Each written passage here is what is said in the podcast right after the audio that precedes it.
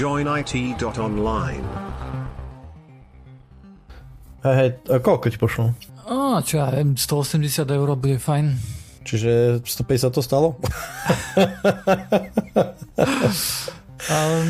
Úprimne si nepamätám, koľko to stálo, ale pozriem a dám ti vedieť, aby si sa mohol spolu zúčastniť na mojom trápení platenia za software. Počúvaj ma, cíti sa už ako taký Apple? Trošku, vieš? Používateľ, lebo ideš platiť za software. To pre Linuxáka akože... Nie, bacha na to, idem platiť za službu. OK. Hej, takže aký je to horšie? Pocit byť na Apple strane? Vieš čo? Prešiel som si párka takýmito fázami, aby som povedal, že už nie som úplne prekvapený, lebo raz sa stalo, že som zaplatil za hru, hej? Potom sa stalo, že som si kúpil nejaký software, tuším, že jedným z prvých softverov, ktorý bol Tasker na Android, taký power toys pre Android, všetko možno dokážeš načítať senzory, možno to poslucháči tiež poznajú a urobil som si tam asi dve veci ale stále, vieš, vždycky keď si poviem, že idem za niečo platiť, tak si poviem, že ježiš, to je strašne rád, 3,49 to čo je toto, živote to neexistuje, hej? A toľko peňazí nemám. Ani pivo si za to nekúpim normálne, takže čo si dušo blázon, však normálne ten chlap to vyvinul geniálne, úplne ten software je geniálny, normálne on si ho bude mať dobre, ale možno, že sa nebude mať dobre, pretože sú takí ľudia, ktorí keď nemajú peniaze alebo dačo, tak akože vyvíjajú ten software a potom keď ich už majú, tak som to vykašľu, lebo už majú vily, majú bane, alebo ja neviem čo, po čom ľudia túžia a už sa im to neoplatí vyvíjať. Môže by sme nemali posiať tak veľa peňazí, tak akurát. Myslíš, že ten z Taskeru to nechal kvôli tomu, že... Neviem, že či Tasker nejako... Ale už to nejak tak nevídam, hej, ten Tasker. Neviem, že čo sa s tým akože stalo. Čo ja viem, však to je... A neviem, čo mám k tomu povedať, proste to je skvelá vec. Ja viem, ja som to tiež som si to kúpil. Ja som to používal napríklad na to, že keď som prišiel domov, tak niečo to... Jasné, zaplo mi to komp, hej, keď som vošiel vnúka. Respektíve to fungovalo tak, že keď zdetekovalo, že moja Wi-Fi najbližšie blízko, takže prakticky, že som bol vonku a už sa počítač zapínal a niekedy som prišiel k počítaču a stále sa nezapínal, lebo to čakovala tu Wi-Fi raz za čas a niekedy nefungovalo to akože 100%. Ale mal som tam akože tiež plnú automatizáciu, bolo to fajné, ale to je jeden z takých softverov, ktorý musíš udržiavať, hej, lebo apička sa menia, hej. Androidovské také, do ktorého celé búralo. Takže... Presne, akurát sa chcem rýchlo pozrieť, že či náhodou nenájdem bleskovo, že kedy je nejaký latest release. Áno, jasné. 2022, 7.7. OK, to je dobré. Tak, ak povedzme, že to je živé, tým pádom, akože je to. Aj 2013 to začalo, takže OK, verím tomu, že toho človeka to živí, lebo toto veľa ľudí. Používam ešte if TTT, poznáš to? If then that, tuším sa to volá po slovensky. Áno, presne tak sa to volá po slovensky. Videl som to, hej, som sa tam aj zaregistroval a nevidel som žiadne použitie preto. Akože pre mňa. To je, vieš čo? To je v princípe Tasker, ale pre BFU, hej. To je také, že máš tam prednastavené mŕte kaďakých takých, že ty si spojíš, že máš Google konto, máš Twitter konto, máš nejakú Wi-Fi, máš nejakú polohu a tak ďalej, máš nejaké widgety a ja to napríklad používam, že na trackovanie práce. Hej, keď idem do práce, tak je to také, že akože fyzicky do práce, tak keď vstúpim do nejakej lokality, tak sa mi do kalendára urobí entry, že som vošiel a keď z tej nejakej geolokácie s nejakým radiusom odtiaľ odídem, tak proste som skončil, hej. A tam si pospájaš presne také kadejaké kontá a kalendáre a blbosti. Je tam akože obrovské množstvo eventov a prednastavených nejakých akcií, hej, ktoré fakt, že si vložíš len to, čo chceš, začím spojiť a fakt tiež vieš, proste prídem domov, tak si nech sa mi zapne, presne ako ty rajš, zapne sa mi komp, zapne sa mi klíma, čokoľvek, hej, spojíš to s Home Assistantom a tak ďalej, čiže tiež to, ale je to tak jednoduchšie, ten Tasker je on steroids, ale heavy, hej, to je akože, tam je, až by som povedal, že to bolo niekedy, ten Tasker bol ťažký. Hej, že akože človek musel chápať veľa vecí, akože pochopiť a tak ďalej. Viem, že som tam nespravil jednu vec, lebo až po asi 2 týždňoch som zistil, že sa to nedá. Chcel som, aby keď prejdem hranice, tým, že chodím Slovensko-Rakúsko, tak chcel som, aby sa mi switchol kariér. Ale samozrejme to sa nedá, lebo to je vec, ktorá by design nie je apičkovateľná, dajme tomu, hej, lebo nejaký malware by ti mohol forsnúť career change a to by ti mohli nabiehať nejaké prachy alebo čokoľvek, hej, čiže toto sa nedá. Ja viem, že takedy sa ešte, keď som chcel mať akože nejakú funkcionalitu v tom, tak som musel mať rootnutý telefón, hej, lebo ja si pamätám, že kvôli tomu som rootoval telefón, lebo niektoré veci akože to umožňovalo potom robiť viacej, hej. Rozmýšľal som, že ináč nedávno ma napadlo tiež také, že prečo by som rootoval teraz telefon, a napadlo ma to preto, lebo prišiel request od mojich detí, že si mám rootnúť telefon. Som vyvalil oči, že prečo, lebo že potom sa dá pozerať YouTube alebo dačo na Android Auto. Aha, ok, chápem. A čo nás chcete zabiť, deti, v žiadnom prípade, hej, že toto určite nie, lebo potom ja ako šofér budem v veľkej nevýhode, budem musieť mať taký ako kone, majú taký ten tienitko pri očiach, aby som sa nepozeral inde.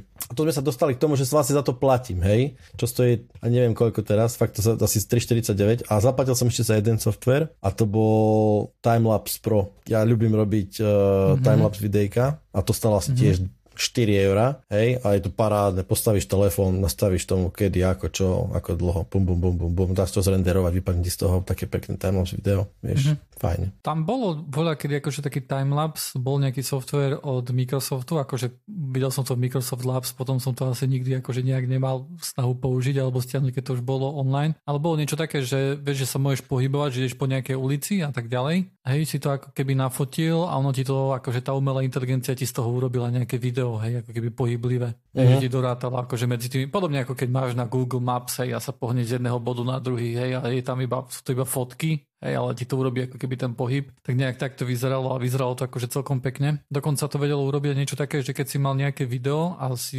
to mal roztrasené alebo čo, hej, tak on ti to urobilo taký pekný, až to vyzeralo ako taký prelet, hej, ako keby, že veľmi akože plynulý a pekný. Ale to asi nie je úplne timelapse, to je skôr, to sa volá, že frame interpolation, nejak taký software. Možno, že, ale oni to volali nejakým spôsobom, nejak tak ako timelapse. Ne? Lebo aj s týmto som sa hral, niekedy, keď foťáky nevedeli úplne dobre spraviť, ešte nemala taká možnosť, že HFPS videa, tak to sa robilo, tak veľmi podobne sa to robilo, že si mal, dáme tomu, teraz ja neviem, môj telefón dá 960 frameov, hej, šialené úplne. Niekedy bolo rekord, keď si mal 90 frameov, to bolo úplne akože parádička už. A teraz keď si to chcel spomaliť, dajme tomu, vymyslím si, aby sa to ľahko rátalo, takže 30 frameov je štandardný nejaký movie, ten frame rate, tak si dokázal akože 300% si spomaliť, alebo trojnásobne si dokázal spomaliť video. Ale keď si chcel akože robiť hyper slow motion, tak si začal vidieť proste to, ako ti tie framey sa ti vykresľujú. A vtedy prišiel ten software na tú interpoláciu frameov. Dokiaľ tam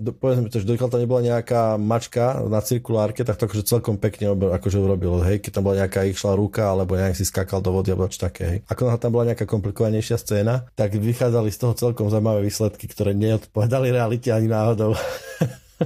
Čo ma ešte prekvapilo, čo sa to týka, a taká zaujímavosť, som sa vrátil z dovolenky a som potreboval použiť Google Maps. Google Maps si nebol istý úplne, kde som. Čo nebola tá zaujímavá časť, i keď aj táto je celkom zaujímavá. A Google Maps povedal mi, že vieš čo, že nie sme úplne istí si, že čo a ako, že ak chceš robiť, že úplne že precise location, že nechaj kameru zapnutú a nasnímaj okolie. Áno.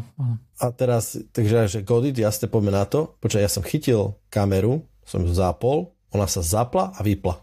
Že thank you. To je akože všetko. No, že ja som, akože videl som tam ten preblec, že sa zapla. Teraz tam boli hneď, jak sa zapla, boli tam tie také body, čo si ona našla nejakú, tu na nejaká vrba, tu na nejaký štrk, tu na nejaká cesta, hotovo, vypla sa. Že dobre, vieme presne, kde si. A vtedy si povedal, že wow, to je šialené úplne. To je... Neprekvapilo ma ani takto ako tá funkcionalita, ale tá obrovská rýchlosť. To som úplne, že som mal taký, nebol to príjemný pocit, skôr som mal nepríjemný pocit. Fakt? OK. Akože bol to pekný piece of working hardware, alebo čo mám povedať k tomu, ale no ja som povedal, že bože, to ani nevieš, vieš, že fakt, akože tým, že sa neraz rozprávame o takých nebezpečnostkách, tak akože má to také, že ježko je voči, že toto, OK. No tak vieš, akože od momentu, keď si počul to, že vedia nasnímať to, čo hovoríš, keď v miestnosti máš balík od čipsov a to iba, že kamerou nasnímajú tie čipsy, hej, tak akože neviem, akože už Už nie je istota ničom, hej, akože už je istota len v tom, že nie si dosť zaujímavý na to, aby ťa niekto sledoval, alebo niekto akože zneužil takéto technológie proti tebe, hej. Ale bolo to zaujímavé, bolo to fakt, bol som impressed, hotovo, thank you. Ináč, keď sme už pri takýchto témach, že AI a tak ďalej, takéto rozoznávanie, tak ja som vyskúšal Stable Diffusion, to je také, čo ti, vieš, toto máš do... Prosím? Textu obrázkovač, či čo? Áno, áno. Textu obrázky. Je to podobne ako DALL-E, hej, 2. Povedal by som, že kvalitatívne je to také podobné, keď niektoré filtre si tam zapneš. Nebolo to až také náročné nainštalovať, hej, ale zvlášť, to vieš, som išiel na GitHub, hej, som si povedal, že OK, potrebujem Anacondu nainštalovať. Nainštaloval som Anacondu, potom som potreboval spustiť jeden príkaz, ktorý vlastne do tej, tá Anaconda je ako keby nejaký balíčkový, neviem, manažer, hej, ako to nazvať. Uh-huh. Áno, hej, niečo také, niečo ako apt-get, hej.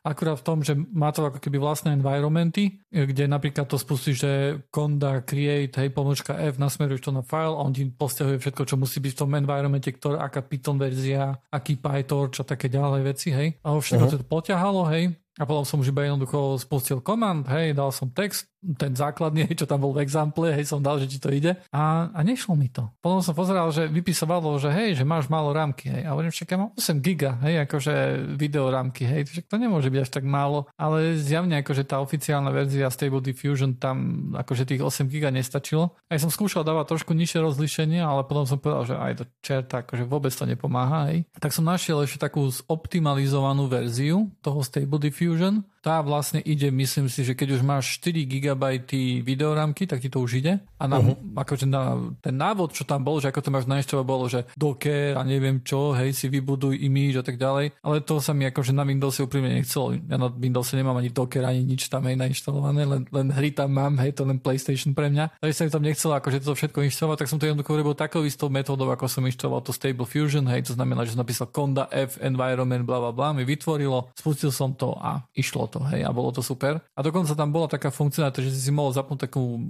turbo, akože gombík, hej, a to ti potom akože rýchlejšie ti to vykresilo ten obrázok, ale žralo to 1 GB videorámky viacej, hej. Ale tak keďže som mal 8, tak som si to mohol dovoliť, hej.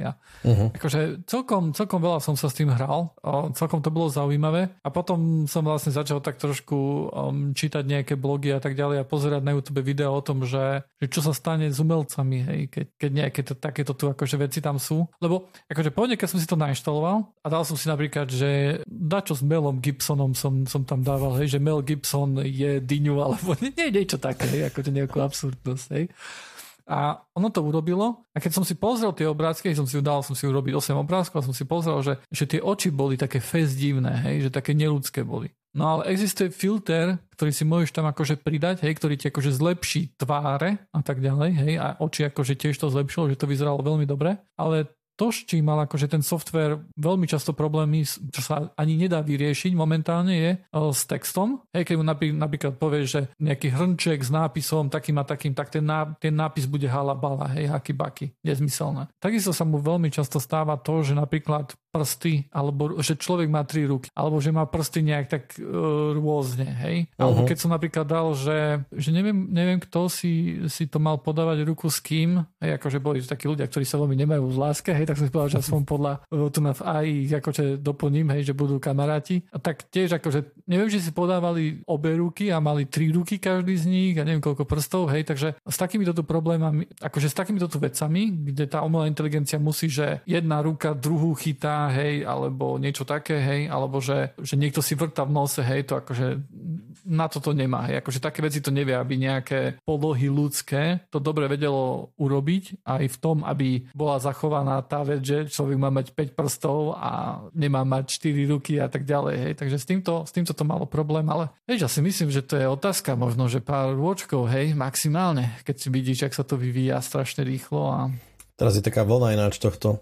Hej, no neviem akože čo bude s týmto, lebo tí akože umelci, hej, lebo vieš, keby ty si bol bohatý a nebol by si, to si, áno, prikyvuješ, ale si lakomý, hej, takže kvôli tomu nemáme grafika, ktorý by nám robil, robil obrázky na každú časť a tak ďalej, hej. A takáto tu umelá inteligencia, hej, tej povie, že hej, čo, rozprávali sme o Stable Diffusion, hej, aj blablabla, urob obrázku, capneš, tam máš, hej. A však si zober, že aj keď sme špekulovali s podcastom na začiatku, tak sme tak sme preháňali, alebo ty si určite preháňal nejaký, že music nejakú, že necháme vyrobiť muziku, alebo to zvučky a jingle a takéto srandy umelou inteligenciou. Áno.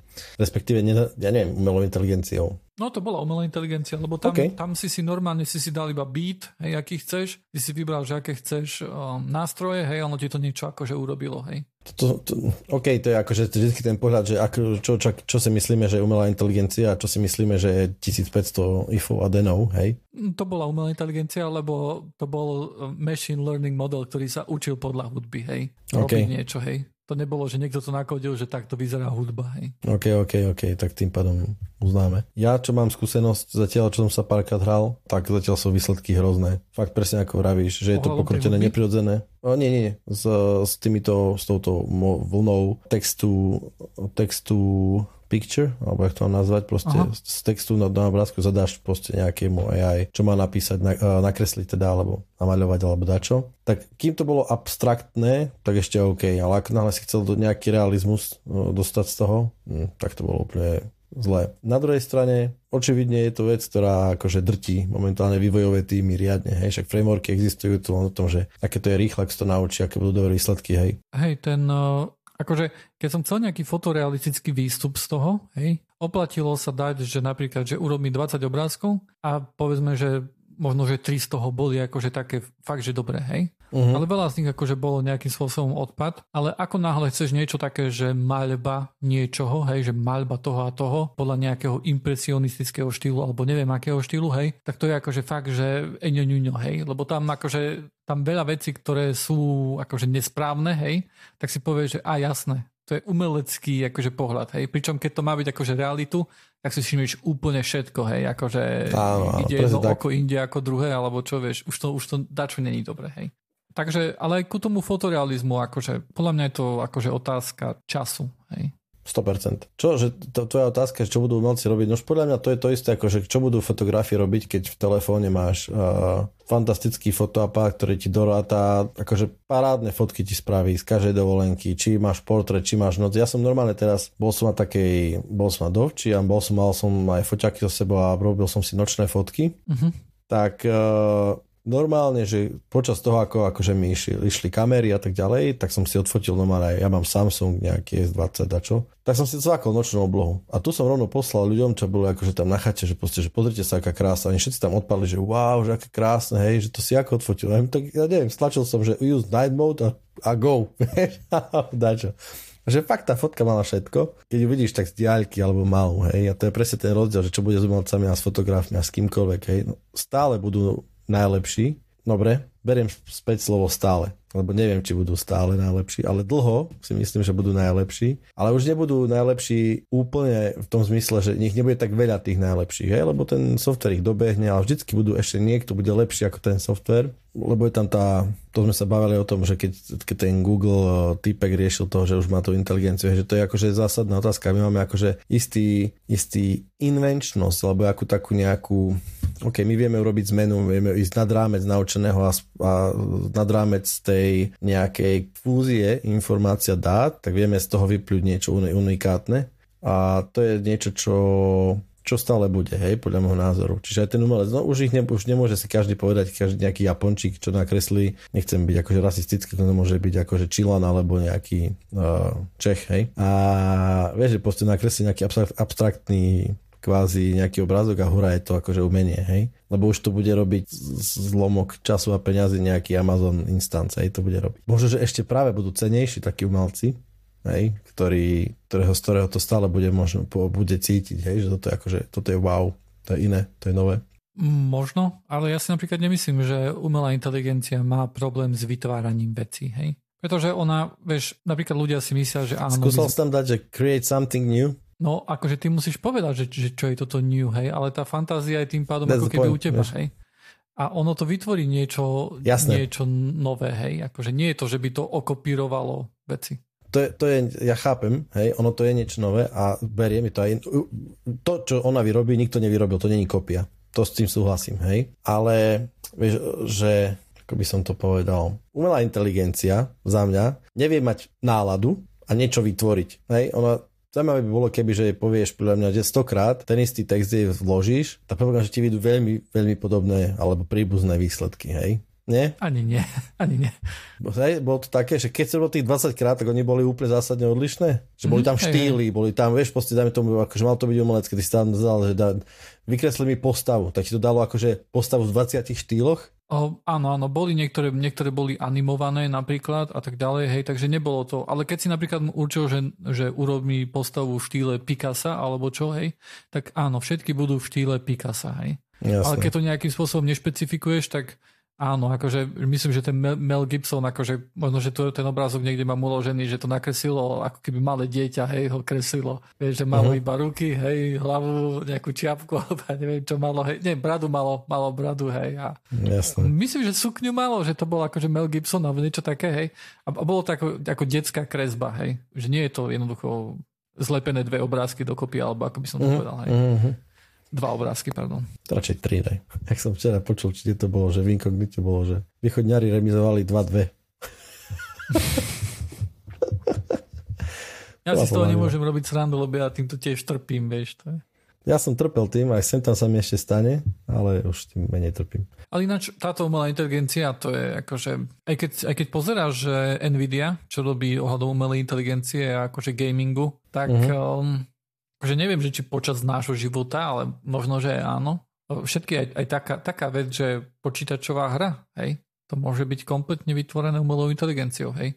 Videli sme to GTA, akože čo pozerala hra, hej, či umelá inteligencia urobila z toho niečo, áno. A keď pozeráš, akože momentálne, neviem, tých okolo posledné mesiace NVIDIA, čo vypúšťa, že ray tracing, hej, akože ray tracing je tým kvalitnejší, čím viacej tých akože lúčov. Lebo ray tracing je akože štýl, kde nerátaš nejak to osvetlenie alebo svetlo akože na nejakej scéne v here alebo niekde vo videu spôsobom nejakým aproximáciou, hej. Ale ty naozaj sa pozeráš, že OK, ľud svetla ide sem, tu sa odrazí, tam sa odrazí a tak ďalej, hej. A toto je akože veľmi náročné a čím viac akože tých ľúčov odsleduješ, tým je to akože krajšie. No lenže problém je, že keď máš iba zo pár tých ľúčov, tak je to veľmi... umelé. Nekvalitné, akože vidno to, ako keby to bolo zazrnené.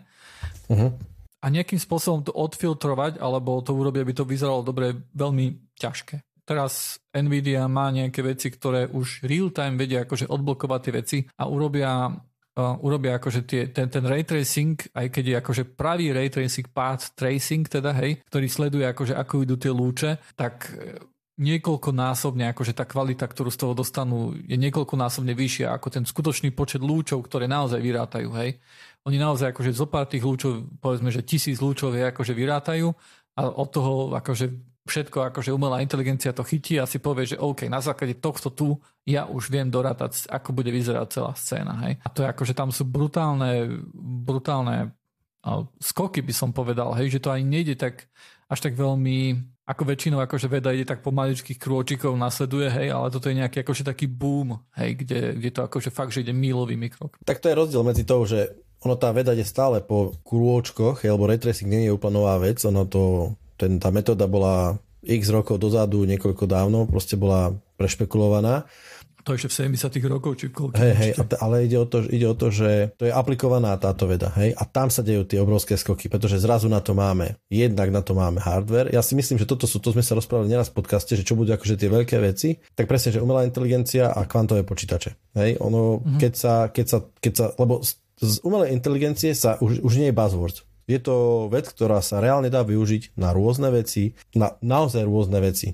Veľa o umelej inteligencii sa rozpráva v súvislosti s lekárstvom, kde umelá inteligencia, respektíve machine learning siete alebo neurónové siete boli veľmi úspešné v odhaľovaní tam je tomu infarktových symptómov a ich ako keby neodhadovaní, jednoducho určovaní diagnóz. Je to rýchle a toto je pravdepodobne budúcnosť nejakého lekárstva, hej, to čo vidíme v sci-fi filmoch teraz, kde sa buchneme do nejakého valca, ktorý nás oskenuje, ktorý nás nejakým spôsobom zistí, čo máme na koži, aký máme tlak tep, zrničky, prdý, dychy, hej, a proste príde a povie nám, OK, toto je niečo, čo má takýto symptóm a bude to mať veľkú šancu, proste veľmi veľkú šancu presne to trafiť. Alebo aj napríklad novinárčina, hej, písanie nejakých článkov, hej. Ten GPT-3 systém, hej, to je vec, ktorá vyzerá, že môže škálovať ešte viacej, hej. Pretože bol GPT-2 a rozdiel medzi GPT-2 a GPT-3 je akurát v tom, že koľko do toho naladovali dát. A vyzerá, že GPT-3 napríklad vie rátať jednoduchú aritmetiku, hej. A to má len z toho, že si čítalo texty. Hej. To je zaujímavé, okej. Okay. Hej, akože tú vyššiu, napríklad väčšiu aritmetiku nevie robiť, ale zvláštne na tom to, že robí chyby podobné, aké by spravil človek alebo dieťa. Hej. Že zabudne si preniesť jednotku alebo také veci. No, ale všetky tieto systémy, teda tieto GPD systémy, ktoré sú na tejto technológii založené, tak zatiaľ sme nenarazili na ich limit. Vyzerá, že urobiť lepšie niečo ako GPT-3 je len otázka toho, aby si tam naladoval viacej dát. Aby to mohlo byť GPT-4. Takže už GPT-3 akože momentálne vie písať články, hej, vie písať na Twitter komenty a tak, kde jednoducho nerozozná, že to nie je človek, keď to vidí v záplave akože ostatných ľudí, hej. Tam je asi podstatné tým, že to GPT je natrénovaná sieť, ktorá slúži akože na písanie. To je primárna sieť tohto frameworku, alebo tá úloha tohto frameworku. Otázka je, čo toho čaká človek je? Ja si myslím, že úlohou takéto niečo je to, že keď mu dám veľa rôznych zdrojov, dajme tomu bude nejaký spoločný bod, tak ona by mala pochopiť, že čo je nosným problémom, alebo čo je nosnou úlohou, alebo nie nosnou úlohou, nosnou jednoducho témou toho zdroja, hej, a vysoli čo najkvalitnejší sumár, dajme tomu, toho celého. Áno, áno. Sumár to, akože to je pecka. Sumár to vie urobiť veľmi dobrý, hej. Keď mu dáš nejaký akože veľmi dlhý článok, tak ono ti z toho vypluje veľmi dobrý akože sumár a na to nepotrebuješ ani niečo také obrovské ako GPT-3, hej. Na to ti môžu slúžiť aj iné systémy umelej inteligencie, ktoré sú aj zadarmo na internete, hej. Hej. Čiže to je nejaký semantický pochopiť, musí jednoducho veľa textu a aj rôznych článkov dať to dokopy, to sa týka, to sa netýka, toto je balast a tak ďalej, toto čakáme do toho. Čiže áno, tá umelá inteligencia to jednoznačne je niečo, čo s čím, ja osobne si myslím, že ešte za nášho života budeme sa s tým stýkať denne, niekoľkokrát denne, stále. A čo sa týka kvantových počítačov, čo ako podľa mňa nie sme ďaleko, by som povedal, také nejakej bežnejšej usage, tak to bude tiež taká. Čo bude potom, to bude otázka. Nič také nejak nezachytávam, hej, že také, že v blízkej budúcnosti by sa malo udiať, to sa akože fokusujú veľké developerské alebo teda veľké korporátne alebo nejaké. Viem, že teraz prebieha celkom intenzívna ani nie tak kampaň, ako snaha necertifikovať, ale prijať ako štandard nové šifrovacie metódy v Spojených štátoch, ktoré by mali byť odolné ako keby postkvantovo, tak poviem, že mali by v postkvantovej dobe prežiť, hej, čiže mali by byť odolné nejakým kvantovým útokom a nedarí sa. Viem, že čo je správne, však na to tá certifikácia slúži teda, hej, že príde nejaký návrh, toto je naša šifra, toto je nejaká naša metóda kryptovania, podpisovania a tak ďalej. A oni ich podrobujú nejakým testom a skúšajú ich lámať, darí sa im to zatiaľ lámať a tak ďalej. A očividne majú nejaký prostriedok, ako ich otestovať pomerne rýchlo, no a zatiaľ ešte nie je žiadna štandardizovaná. Klamem, že žiadna. Väčšina, ktorá bola akože ponúknutých, tak neprešla. Áno, áno, ale to je akože filter, hej, lebo napríklad niektoré neprešli kvôli tomu, lebo boli príliš pomalé, hej. Lebo tam nejde len o to, že musí to byť super bezpečné, keď jednoducho nemáš výkon na to, aby ti to napríklad nejaký mobil v tvojom vrecku sa pomocou toho autentifikoval, hej. Tam je akože na to veľa nejakých požiadaviek robených, hej, musí to mať nejakú normálnu veľkosť a tak ďalej. Akože je to ťažké, hej, a odborníci sa tým zaoberajú, hej, myslím, že je celkom, vieš, aj keď sa na niečom zhodnú, tak nie je to, že všetci poďme do toho, ale tam treba, vieš, akože to musí byť vec, ktorá bude overená rokmi. Pretože aj teraz, myslím, že boli 4 šampióni, alebo koľko akože tých kryptografických metód bolo, a jednu z toho akože teraz našli, že je chybná, hej, a nejak matematicky ju prelomili za chvíľku, hej, za pol hodinu, tuším, na neviem akom počítači, na notebooku alebo na niečom takom, hej. Ináč, chcel som poslucháčom povedať o tom, že dneska som programoval, som sa chcel pochváliť, Tebe som sa už pochválil, ty si mi to sprdol, že je to blbý nápad. Nie, to ale... je dobre. Musím to dať, on to není blbina, len ja som to videl na telefóne, ja som to ani poradne čítal, potom som to vysvetlil a dobre to je. Hej, ja viem, že PSSH, to je dobre, prepáč, pokračuj. Je to dobre. No, je to... Lebo napadla ma taká vec, že niekedy potrebujeme my, admini, jednoducho sa napojiť na mnoho serverov cez SSH a spustiť tam nejaký command, hej. Na toto máme samozrejme PSSH, hej, ktorý jednoducho chytíš niečo, sa to napojí na všetky servere a potom jednoducho tam spustí ten command a vypluje ti output. To má niekoľko obmedzení, hej, napríklad keď to spustíš ešte raz, tak znovu sa to všade autentifikuje.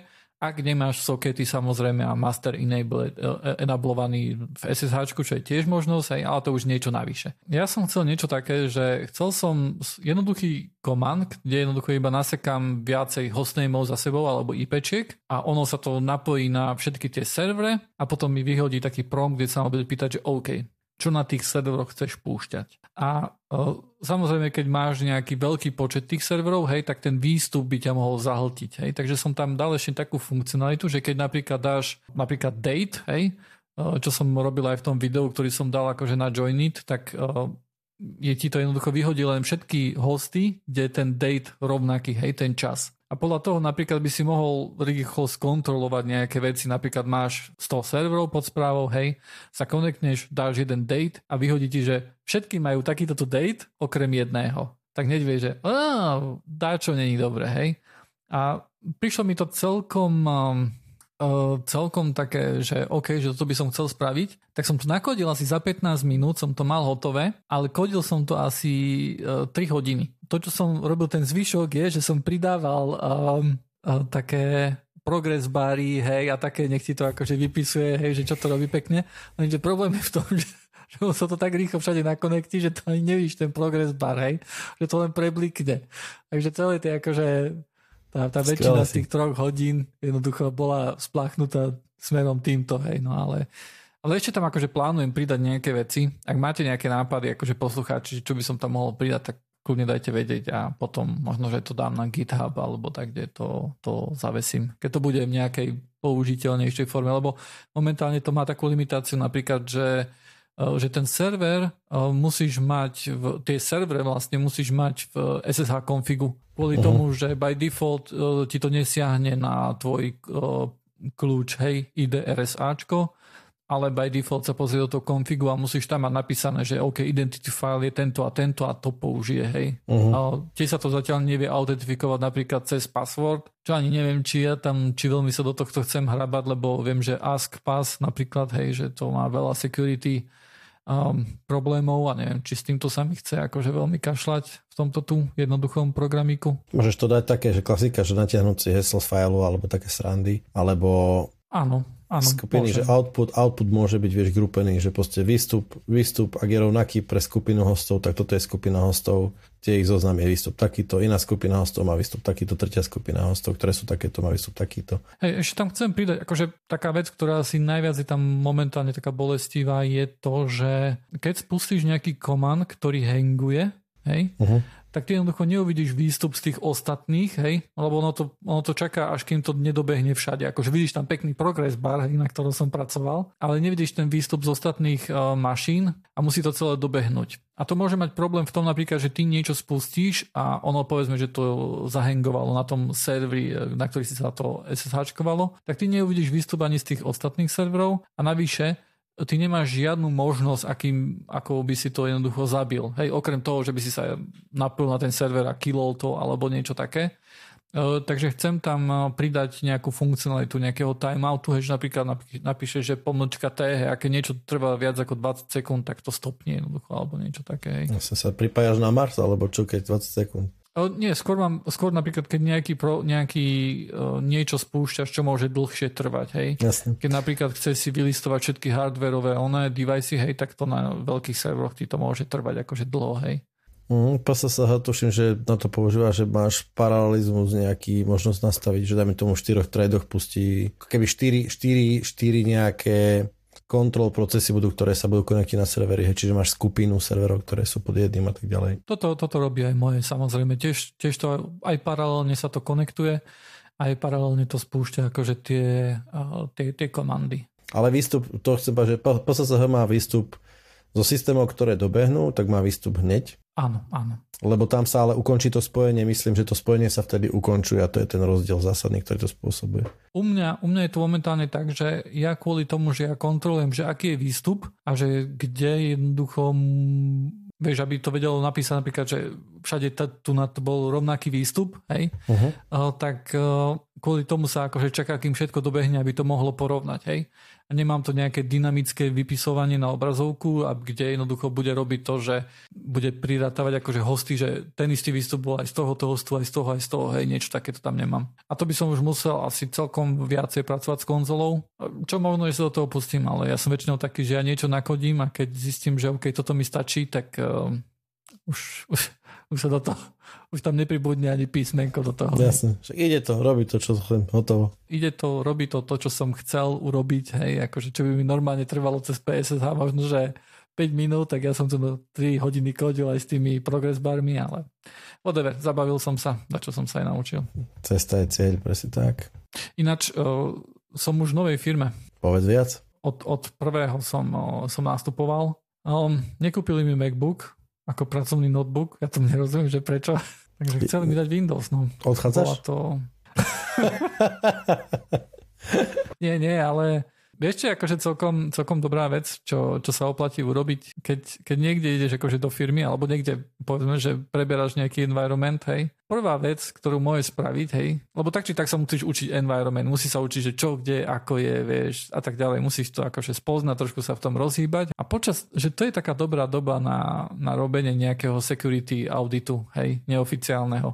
Kde jednoducho ideš na server a okrem toho, že si pozrieš veci, ktoré by si normálne pozrel, hej, že OK, čo je to za server, aký je veľký a tak ďalej, aké to má NFSK, s čím je to prepojené, má to SAN, whatever, hej, si pozeráš, podľa toho, že v akej branži funguješ. Tak okrem toho, akože oplatí sa pozrieť asi aj na nejaké veci ohľadom security a spojiť, nechcem povedať, že príjemne s užitočným, lebo neviem, že ktoré z toho je to príjemné, ale minimálne ten security akože audit môže byť celkom užitočný. Lebo keď už dlho si na nejakom environmente, určite to tiež poznáš, tak už máš také slepé miesta, vieš, že niektoré veci sú, lebo tak boli, hej, lebo tak po 10 rokoch sa to tak vyvinulo, hej. Čo to je? Áno, z tejto utility vystúpiť je veľmi dôležité a preto takéto firmy, ktoré robia takéto testy, respektíve skeny, alebo ako to mám nazvať, zarábajú veľké peniaze, pretože oni vždycky niečo nájdu. A ty to môžeš zdôvodniť, ale proste manažment na to nepočúva, hej?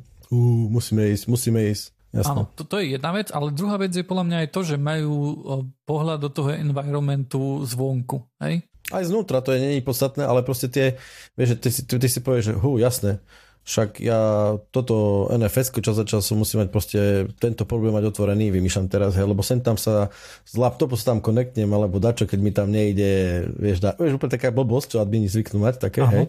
Až povedia, že OK, a toto nemôže byť, to je nebezpečný port, ktorý počúva a hej, veď, ale ja to, že to tam, vieš. Ale vieš, akože pointa je, že je to tam, hej. A teraz akože mám taký plán, že toto isté urobím teraz vo firme, kde budem preberať environment. To je ináč veľmi zaujímavá vec. Ja viem jasné, že to môže byť celkom citlivé a určite od teba neočakávam, že tu vysolíš teraz proste nejaké dáta, ale porozprávať nejakom z podcastov o tom, že čo všetko to môže obnášať, to je veľmi zaujímavá vec. Lebo ja som tiež také pár robil, 2-krát asi v živote. Taký security assessment. Myslel som si, že som to robil celkom akože obšírne a zistil som, že ešte som pár vecí, ani som sa ich nedotkol, dajme tomu. Hej. Napríklad fyzická bezpečnosť. To som často, že what? Preč? Aha, jasné, však to je tiež dôležitá vec. Hej. Vieš, to keď ideš do firmy, to ľudia hneď spozornia, keď povieš slovo, že endpoint security, hej, tak všetci, že čo? Ty mi nič notebook inštalovať nebudeš, hej? To je jasné. Takže hej, je veľa takých vecí, ktoré určite aj ja preskočím, hej, akože pri tomto, hej, a budem jednoducho si poviem, že OK, som tam druhý deň, tak nejdem teraz tam mútiť vodu s tým, že chlapi, tak sformatujeme si disky a ideme od začiatku. Podľa môjho. Ideme z flaku, áno. Akože moja akože nejaká idea je, že lebo akože už som nejaké akože nedostatky nejakým spôsobom odhalil, hej, alebo mám pocit, že nejaké veci by sa dali urobiť lepšie, ale myslím si, že keď sa na to pozrie systematicky, tak budeš môcť, lebo teraz by bolo veľmi jednoduché skočiť, že a teraz toto chcem urobiť a toto, ale myslím, že má cenu na začiatku, lebo na začiatku to aj tak sa učím, aj tak nič nebudem meniť, hej, aj tak nič nebudem akože, vieš, akože tam modifikovať, hej, pretože nevieš, čo, kde, ako ide ešte. Tak to je podľa mňa taký dobrý čas na to jednoducho urobiť to, jednoducho akože odsledovať si, hej, spísať si, že OK, že čo je high level risk, hej, a potom nejaké mitigácie na to vymyslieť, hej, a potom akože už keď to trošku poznáš, hej, áno, a potom spísovať. Ísť trošku, že OK, niečo malé môžem urobiť, hej, viem ako toto funguje, toto môžem urobiť, viem, že to nebude mať žiadny impact, hej. Takže to mi pripadá akože celkom také dobré. No ale tak uvidím, možno, že prídem, poviem, že chcem robiť security review a oni povedia, že nie. Ne, nedali sme ti MacBook, ani security review nebudeš robiť. Budeš to na Windows inštalovať teraz. Urobím si to tlačiarne. Urobím si to po svojom. Tlačiarne. OK, tešíme sa na ďalšie infošky. No infošky nemôžem dávať, hej. To je, ale čo by si nemohol? Bezpečnosť je pro druhorada. to je problém stále takýchto tu vecí, ktoré akože robíme v práci. Určite aj ty, hej, a ja, že jednoducho šťastie je to niekedy, je to také obskúrne, hej, že nemôžeš o tom rozprávať niekomu inému, kto akože nie je v tom environmente, lebo nebude vedieť, o čom rozprávaš. A z druhej časti, hej, keď máš nejakú srandovnú historku, ktorú by si chcel povedať, tak nemôžeš, lebo NDA, historky a vieš, nikdy nevieš, že kto počúva. Hej, a... No, tak my vieme, všetkých troch, čo počúvajú, poznáme. Bodaj by to tak bolo. To by sme mohli tu na úplne iný tón nastoliť. Toto. Ale počívajú to štyria a neviem, kto je ten štvrtý, hej, lebo moja mama, hej, tvoja mama. Každopádne, hej, vedeli by sa porozprávať. Takže ale ostávaš teda akože medzi nami systémakmi, hej? Že ideš sa starať o infra. No je to akože DevOps pozícia, akože z veľkej časti akože bude spočívať zo začiatku v tom, hej, akože tú infraštruktúru nejak uhladiť, hej, dať ju do nejakého formátu, ktorý bude možno, že mne vyhovovať aj im, dúfam. No a potom určite to bude, akože sa to uberať s tým štýlom toho DevOpsu, hej, kde budem akože suportovať tých developerov a už vlastne aj akože to učesanie infraštruktúry je súčasť toho, hej, lebo to sú tam všetko také, že kde končí, hej, nejaká infra, hej, a kde momentálne, keď sa všetko beží v kontajneroch a v mikroslúžbách a čo viem čo, už není veľký rozdiel medzi infrou a nejakým aplikačnou vrstvou. Myslím, ja to interne tak sám pre seba volám, že ono to by to malo byť reprodukovateľná a ľahko deployovateľná infraštruktúra. Že ty sa nechceš... Chceš mať to isté, na čo si zvyknutý, čo je správne nastavené vo firme, čo vieš, že ti overíš do akože v zmysle nejakého runtime environmentu, hej. Chceš to mať ľahko deployiteľné a aby to bolo reprodukovateľné. Hej, že nechceš mať, no toto je niečo iné, preboha, chyba mi tu nejaká verzia lípka iná, čokoľvek, hej, socket neotvorený, blbosti. Nie, ty to chceš mať proste, že hneď, teraz a takisto, ako som zvyknutý. A bezpečne, samozrejme, to už vieme o teba. Áno. Ja by som porozprával jednej veci, ktorá ma prekvapila, lebo mi to absolútne uniklo. Mali sme tu párkrát hostí, aj my sami sme sa rozprávali o tom nieraz, že sú isté štandardy, alebo teda protokoly, ktoré slúžia na ovládanie rôznych prkotín v tzv. Múdrej alebo inteligentnej domácnosti. Protokoly sú Zigbee, Z-Wave, už ma nič nenapadá, X11, už je viac, X11, to si pamätám, ešte keď bolo, že Ubuntu, to bolo nejaké osmičky, alebo na čom spojené, a vlastne to, že Ubuntu Home Media Center, alebo nejak tak to volalo, to bolo normálne, že nad Ubuntu postavené kukuč, všetko, a tam si mal, to bolo to, akože ja som sa tým trocha hral, a to podporovalo normálne, že X11, nejak X11, to keľu teraz neviem, X25, X11, nejaký taký starý protokol. Dúfam, že to není ten X11, ktorý Xorg podporoval na to, aby komunikoval. Asi nie.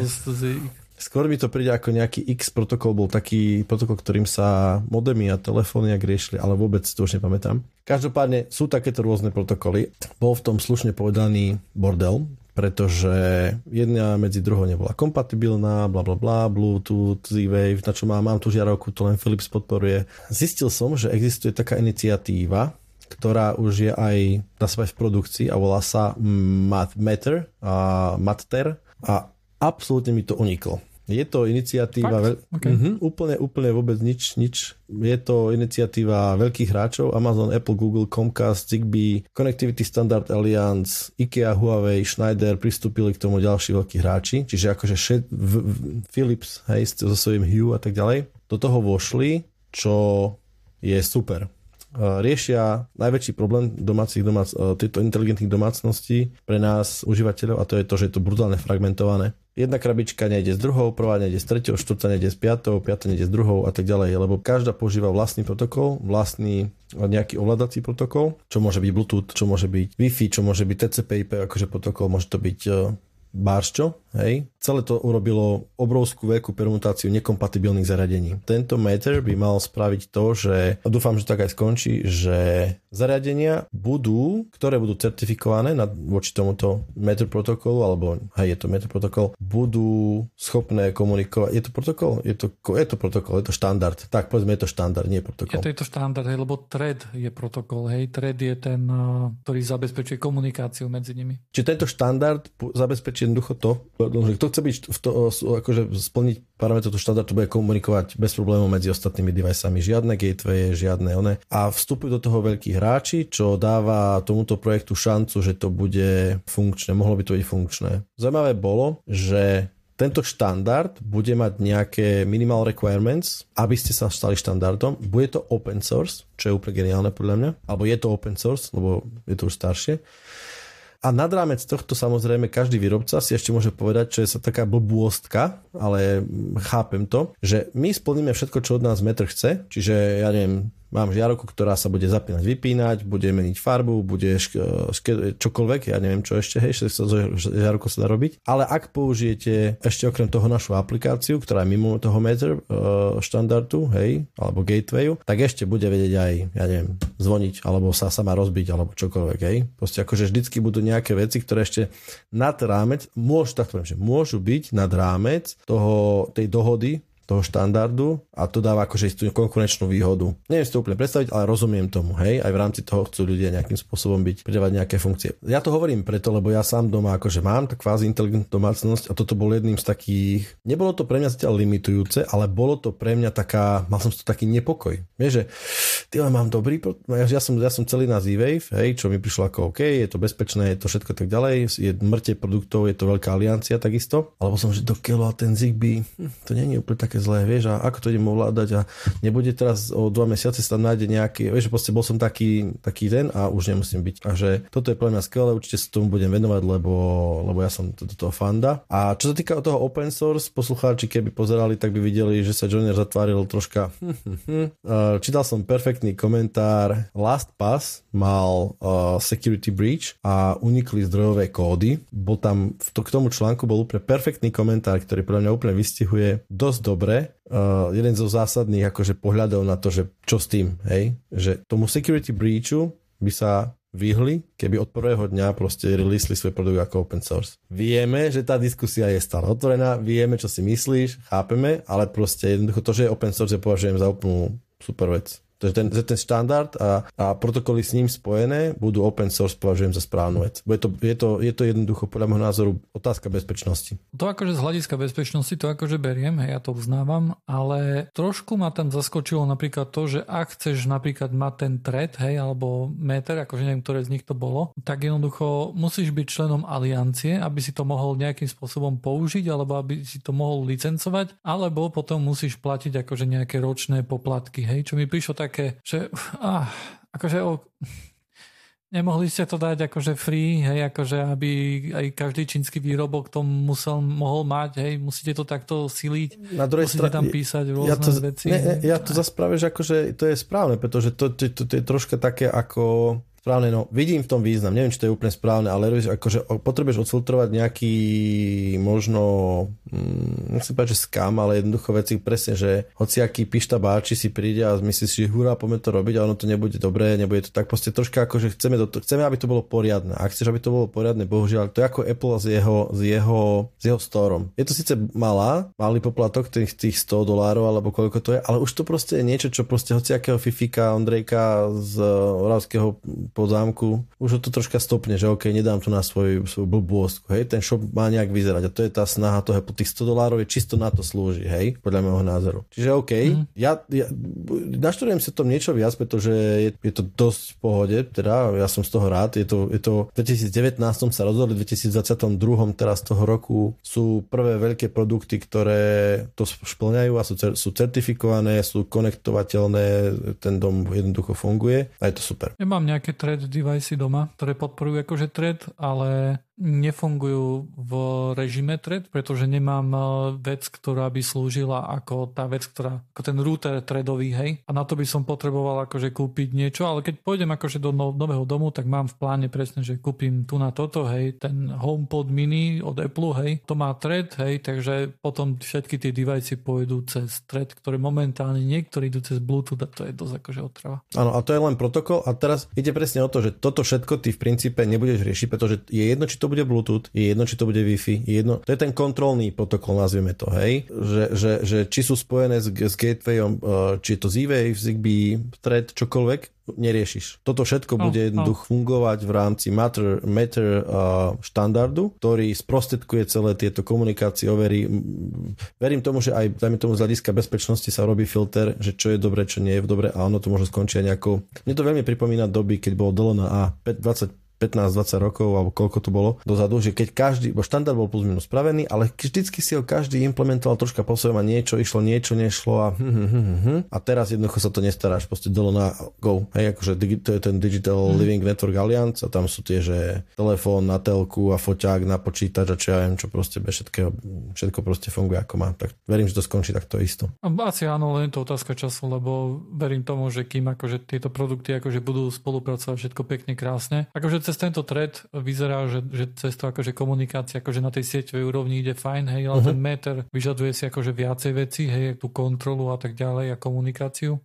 Nie na tej sieťovej akože nejakej sfére, hej, alebo jak to povedať. Tak uvidíme, hej. Lebo ja tiež akože, myslím, že tu mám Zigbee, mám tu aj Z-Wave a mám tu aj HomeKit, hej. Takže ja tu mám 3 siete a tie všetky akože spájať, akože není to niečo, čo môže Janko Paľko robiť, hej, alebo moja mama, hej, alebo niekto taký a preto je to v momentálnej dobe, keď ty chceš mať nejakú inteligentnú domácnosť, musíš byť ITčkar. Hej? Musíš v tom chodiť. Ináč budeš naviazaný fakt, že iba na jednu vec HomeKit a to budeš mať napríklad iba žiarovky alebo iba toto. Ako náhle chceš už niečo viacej, hej, tak odrazu zistíš, že a to je Z-Wave a toto nemám. Mám na výber iba jeden vypínač, ktorý je Z-Wave, alebo ktorý sa mi páči, alebo čo, hej, akože je to, no. No toto, ten Matter by to mal jednoducho vyriešiť. Áno, áno. A za mňa poslednú vec, čo by som chcel povedať na dneska, troška ako Matúš má pauzu, tak sa tomu nevenujeme, ale vyšli nám AMD procesory nové. Nie je to úplná novinka, ale je to stále skok. My sme, ja to akože vidno, že som skôr do toho AMD, lebo medzičasom Intel vydal asi 3 generácie procesorov. Ale nie, počúvam, ja som rozprával o tej, kde mali tú Little Big architektúru, keď neviem, ako teraz oni to volajú. Tie kombinované jadra. Oni to volajú, že E-cores a P-cores, alebo teda Economic a Performance, ak som to správne dekodoval. Volajú to Performance Hybrid architektúra, prosím. Tak. Oni sú momentálne, Intel je momentálne, je pred releaseom 13. generácie, 13 000, tak to bude asi nejaká 13. generácia core architektúry, ktorá vyzerá veľmi dobre. A doskočilo AMD a vydalo Ryzen 7, alebo teda Zen 4 architektúru. Tam už sme po oficiálnom release prebehol aj teda keynote s pani generálnou riaditeľkou, ktorá bola veľmi usmievavá, ako vždycky. Podstatné je, že Ryzen architektúry Zen 4 by mal mať o ďalšiu štvrtinu vyššie IPC, čo je akože veľmi pekne. Mal by byť veľmi cenovo priaznivý, 7600X do $299, či to bude nejakých 300 dačo eur u nás, až po najvyššiu radu 7950X, ktorá bude stať $700, čiže nejakých 800 páde u nás, čo je pre mňa úplne super, lebo tá najvyššia, tuším, že má 32 jadier, alebo 32 thread, teraz prosím si nie istý samozrejme, ale jednoducho sú to procesory, ktoré sú o mnoho výkonnejšie ako generácia predtým, s tým, že cena je veľmi, veľmi priaznivá, tak určite lepšie, ako sa odhadovalo. Nevýhoda, i keď mierna, je to, že stúpla spotreba, čiže Ryzen 3 mal častokrát teraz spotrebu na úrovni 125 W, tu sa pohybujeme už na 170 W pri najvyššej 7950 a dokonca ten PTT parameter, čo je akože dočasný maximálny príkon pre procesor, je až na 230 W. A on by sa nemal diať úplne bežne, aj to na krátky čas, ale predsa len procesor, ktorý si sosne 230 W, to už nie je málo. Zaujímavá je vec, že dajme tomu ten najvyšší procesor 7950X má základnú frekvenciu 4,5 GHz s tým, že boost clock ide oficiálne na 5,7 a je tam ešte 150 MHz také nejaké uber turbo pásmo, čiže 5,85 GHz v špecifických prípadoch, čo mi príde ako úžasné, že sme na 6 GHz s takýmto výkonom necelých, to je akože pecka a stále si zober, že to chladíme kusom hliníka s ventilátorčekom, vieš, žiadne proste kryogénne vodíky, ja neviem všetko. Pamätám si 10-15 rokov dozadu či koľko, keď som mal Duron 700 a že wow, kto bude prvý cez GHz, hej? A teraz povie sa 6 a nevieš ako. Ešte som chcel jednu vec povedať a mení sa petica, čiže už to nie je AM4, ale je to AM5, ktorá je úplne iná ako AM4, už ani je to LGA, proste balenie bez pinov, ale s doštičkami zlatými. Piny budú na doske a procesor bude mať len také kontaktné plôžky. Dostupné procaky by mali byť hneď, čiže zhruba od polovice septembra v obchodoch. Tešíme sa. Ja mám 3600, možno, že tu bude aj na upgrade nejaký. Uvidíme, ako to bude vychádzať. Ono by sa dalo porozprávať ešte viacej o hardveri, pretože NVIDIA niečo chystá a takisto aj AMD na poligrafických kariet, ale to ešte si nechám potom. Ináč pozeral si keynote AMD-čkarsku? Nejaký len výcud. Lebo mne tam tak vyskočilo, že oni ukázali veľkými písmenami, že AVX 512, hej. A som tak rozmýšľal, že väčšinou akože takéto inštrukčné sady trošku, nechcem povedať, že bizárne, ale také málo používané, až tak veľmi nevidíš v takýchto keynotoch. A potom si spomenul, že aha, AVX 512 Intel nesuportuje táto Overlay architektúra, pretože tie e-cory, ktoré tam má, hej, tak tam akože AVX 512 nie je suportované. Dlhoročne majú akože celkom problémy s tým, že napríklad, že niekedy sa neoplatí do tej inštrukčnej sady vôbec ísť, lebo tak veľmi zahrieva procesor, že začne trotlovať a sa ti viacej vyplatilo, akože urobiť to na AVX 2 a tak ďalej. Hej. Takže mi to prišlo ako také celkom pekné podpichnutie Intelu, že AVX 512. Intelácka inštrukčná sada v princípe, ktorá beží veľmi dobre, alebo teda je odprezentovaná, že sme plne natívne podporujeme na rozdiel od kreatora. Dobre. A ešte tuším aj hovorili, že PCIe 5 nie a takisto DDR 5. Tak. Takže tým pádom sú zarovno, hej, vlastne. Uvidíme, aké budú benchmarky, uvidíme aj, čo príde s najnovším Intelom, lebo aj Intel urobil celkom pekný skok, takže akože povenujem sa tomu, keď to bude všetko pokope pekne aktuálne. Tak, chýba nám tu Windowsák, chýba nám tu nejaký hardverák. Taký svet, čo ti poviem. Dobre, Pištík, dáš outro? Keď už intro sme nespravili, tak aspoň outro správame. Ja, a nespravíme aj intro? No, môže spraviť aj intro. Ja mám zrazu robiť? Však ja ti nebrádim. No môžeš, jasné. A možno, že ho aj strihnem na začiatok. A možno nie. Možno. Uvidíme. Ahojte, vítajte pri dnešnom podcaste JoinIT. Ja som tu dnes opäť Dušan alebo Drunkez a je tu so mnou Vlado, a.k.a. OK, to bolo všetko na dnes. Počuli ste podcast JoinIT s Dušanom a Vladom, Drunkezom a Joinerom. Nájdete nás na joinit.online ako náš hlavný sociálny hub a odtiaľ sa môžete rozliezť na Discord, na YouTube, na Twitter a kdekoľvek. Možno vám aj niekto z nás odpovie. Najčastejšie sme na Discorde. Tam sme prakticky stále. Čaute. Čauko.